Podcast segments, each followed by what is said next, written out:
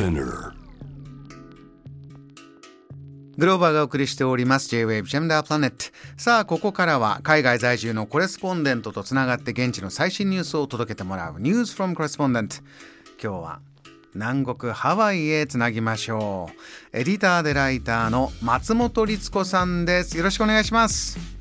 はい、アロハ、よろしくお願いいたします。アロハ松本さんこのはい、新年といえばハワイというようなイメージもやっぱりありますけれどもどうですか？日本人観光客の人年末年始戻ってきてますか？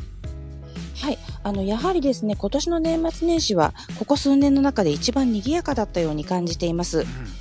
で最近はワイキキなんかでもあの日本からの旅行者の、えー方の姿もだいぶ見かけるようになってきたのでとっても嬉しいです。しばらくねなかなか行けなかったというところですけれどもこの時期のハワイというとどんな感じなんですか、はい、あのこの時期はとにかく賑やかな雰囲気でしてで特に今年は例年より少し早めの11月初旬からワイキキを中心に各ホテルやショッピングセンターなどに個性豊かなクリスマスツリーがたくさん登場したんです。ほうどんなものがあります？はい、えー例えばですね、カハラモールというショッピングセンターがあるんですが、えそちらの大きなツリーはポインセチアの鉢を並べて作られるので、あのツリーが真っ赤なんですね。あ綺麗ですねはい。で、また、あの、カハラホテルという、またこちらも豪華なツリーがあるんですが、こちら本物のコチョウランが、えーツリーにあしらわれてるんですよ。すごいおしゃれなんです。ねで、また、あの、太平洋のピンクパレスとも呼ばれる、あの、有名なロイヤルハワイアンホテルというのがあるんですが、ええ。こちらにはもうピンクに輝くロマンチックなツリーが飾られまして、もうとにかく見て回ってるだけでも幸せな気持ちになりました。そうですか。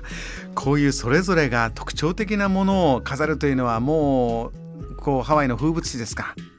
そうですね。やっぱりもう毎年恒例、ここはこれっていう定番なものも多いので、ああ、また今年も見られたなというふうに感慨深く感じたりしています。はあホテルでこうイベントとかもあるんですか？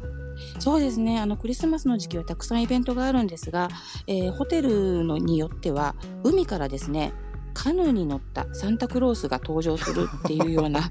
イベントもありまして、もう見てるだけでこちらも、はい、あったかい気持ちになります。サンタさんはえカヌーに乗ったサンタさんはどんな格好してるんですか？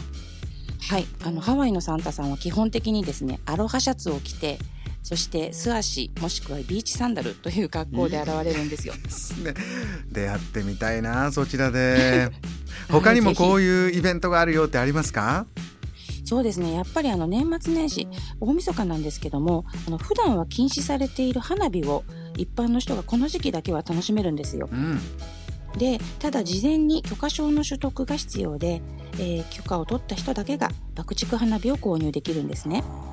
結構皆さん許可取ってやりますかこれは、そうなんです。もうね、すごい数の花火が上がるんですけども、え基本的にこの花火は大晦日の午後9時から元旦の午前1時までえ4時間だけの、えー、と使用が許可されているんですが、はい、がもう実際にはですねもう随分早い時間からうんやっぱりもうあちこちで 爆竹や花火の音が響き始めましてええ。もうすごい大騒ぎになるんですね。そちらはかなりニューイヤー皆さんドーンとお祝いするんですね。そうなんですよ。なんか日本の静かな感じとは違いまして。うん。でただ、えっと、ここ数年はやっぱりちょっとパンデミックの影響で若干おとなしめだったかなと思っていたんですがはい、今年去年から今年にかけてはとにかく賑やかでとても激しかったんですよ。そうですか。松本さんもこう花火やったりご覧になったりしました？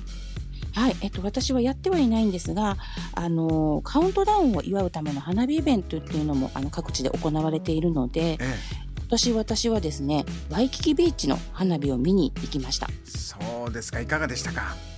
えっと、年越しのカウントダウンが、まあ、えっと、庭園から始まって、えーそして2023年を迎える12時ぴったりに、えー華やかな花火が沖合に打ち上げられたんです。うんでもうみんなハッピーニューイヤーっていう大騒ぎで、なんかこう、お祭りのような大歓声に包まれてとても賑やかでした。これ皆さんも半袖半ズボンビーチこう砂浜に腰掛けてという感じですか？そうですね。もう腰掛けてるどころか、半分こう、お洋服のまま海に入っちゃってる人もたくさんいましたね。盛り上がりましたねはい。あ松本さんちなみにハワイもちろんね日本からの、えー、行く方も多いですがそもそもそちらで和の文化を感じられるものがお正月結構あるんだそうですね。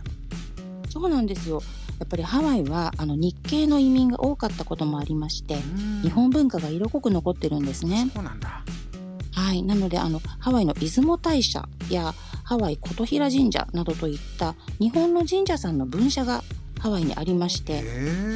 はい、でローカルもあの初詣という文化が根付いていまして夜中から、はい、みんな初詣にこうこぞっていくというそういう姿が見られるんです。はあ。皆さんあれですか？こう日本と同じように何かこう感謝したり願いを込めたりというそういう初詣するんですそうです。そうです。もう本当に同じようにお賽銭をちゃんと入れて、手をこうちゃんと叩いて、お辞儀をしまして、本当にちゃんとお参りをするんですよ。なんかあの、神社さんによってはお守りを売っていたり、おみくじがあったり、本当に日本のような雰囲気なんですね。そうなんですね。他にも日本的なこともやることあるんですか？そうですね。やっぱりあの、食べ物なんですけれども、あの、日系のスーパーがあるので、おせち料理の材料や、あと門松や鏡餅なんかも販売されてるんですね。はい、で例えば水菜などもこの時期だけは登場しまして、ええ、本格的なお雑煮を作る家庭も多いんですよ。そうなんだ。あの、はい、レストランやそういったところでも出したりするんですか？こういうおせちみたいなものは。あの結構レストランでもおせち料理というのを特別メニューで提供するところがありまして、えー、例えばあの人気の和食レストランのリンカというお店があるんですが、はい、えー、そちらではおせちが1段のものが360ドル、うん、で2段重ねだと600ドルというねちょっと豪勢なものが提供されて、はい美味しそうでした。あるっていうのがなんか嬉しいですね。そうなんですよ、うん、であの年越しそばも提供するお蕎麦屋さんなんかもありますしあとあのハワイにもディーンデルーカハワイっていうのがあるんですけども、ええ、こちらワイキキでですねカップに入ったカップ入りのお雑煮を販売されてまして、ローカルにすごい人気だそうです。みんなやっぱりお餅とか好きなんだなと思います。他にもこう目にしたものありました？はい、えっと元日ですね。えっとアラモアナですとかワイキキのショッピングセンターでは元日の朝からえ福袋これこちらではラッキーバッグって呼ばれるんですけども、それももうねすでに定番になってるんです。へえそうなんですか。いろんなブランドが出すんですか？そうですねもういろんなブランドさんが出すんですけど例えばあのジミーチューとか、えー、ケイト・スペード・ニューヨークみたいなちょっとハイブランドなところも出されますし、あともちろんたくさんのあのローカルブランドも福袋を出しまして、もう1日の朝からお店の前に行列ができるなんていう様子も最近のハワイの風物詩ですね。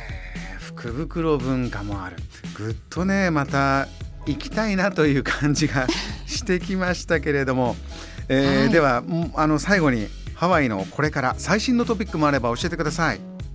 はい、えー、今日ご紹介したいのはですね最近のニュースで、えワイキキの中心ワイキキショッピングプラザというところに新しいフードホールができたんです。うん、名前はスティックスアジア。えー、去年の12月23日にソフトオープンしたばかりです。どんなものが入るんですか、ここは？はい。こちら和食が中心で、またアジアの様々な本格的な味を楽しめる新感覚のフードホールになってます。えー、例えばお蕎麦、ラーメン、天ぷら、うなぎといった和食から、まあ、中華や韓国料理なんか、えー、アジアのお店が17軒集まるおしゃれなフードホールになります。スティックスエイジアっていうんですね。はいそうなんです。この sticks っていう名前は、えー、お箸を意味する chopsticks からインスパイアされているのだそうで、ええ、まあ、お箸で食べられるさまざまな料理をここで楽しみながらその文化なんかもね、えー、体感できる場所として注目を集めています。そうですか。今ソフトオープンでこれグランドオープンというのはいつ頃になるんでしょうか？はい、えーと、グランドオープンの予定が、えー、来月2月の初旬に予定されておりましてで今徐々にお店がこうオープンしているところなので、えー、次回のハワイではぜひぜひ立ち寄ってみていただきたいなと思っています。いや松本さん2023年、ね、昨年よりどんどんどんどん、えー、日本から行く方がきっと増えると思いますのでまたいろんなねいろんなそちらの最新トピックもどんどんこの番組で教えてください。今年もよろしくお願いしますはい、ありがとうございます。今年もどうぞよろしくお願いいたします。ありがとうございました。ハワイ在住のコレスポンデント、松本律子さんのお話を伺いました。JAM The planet.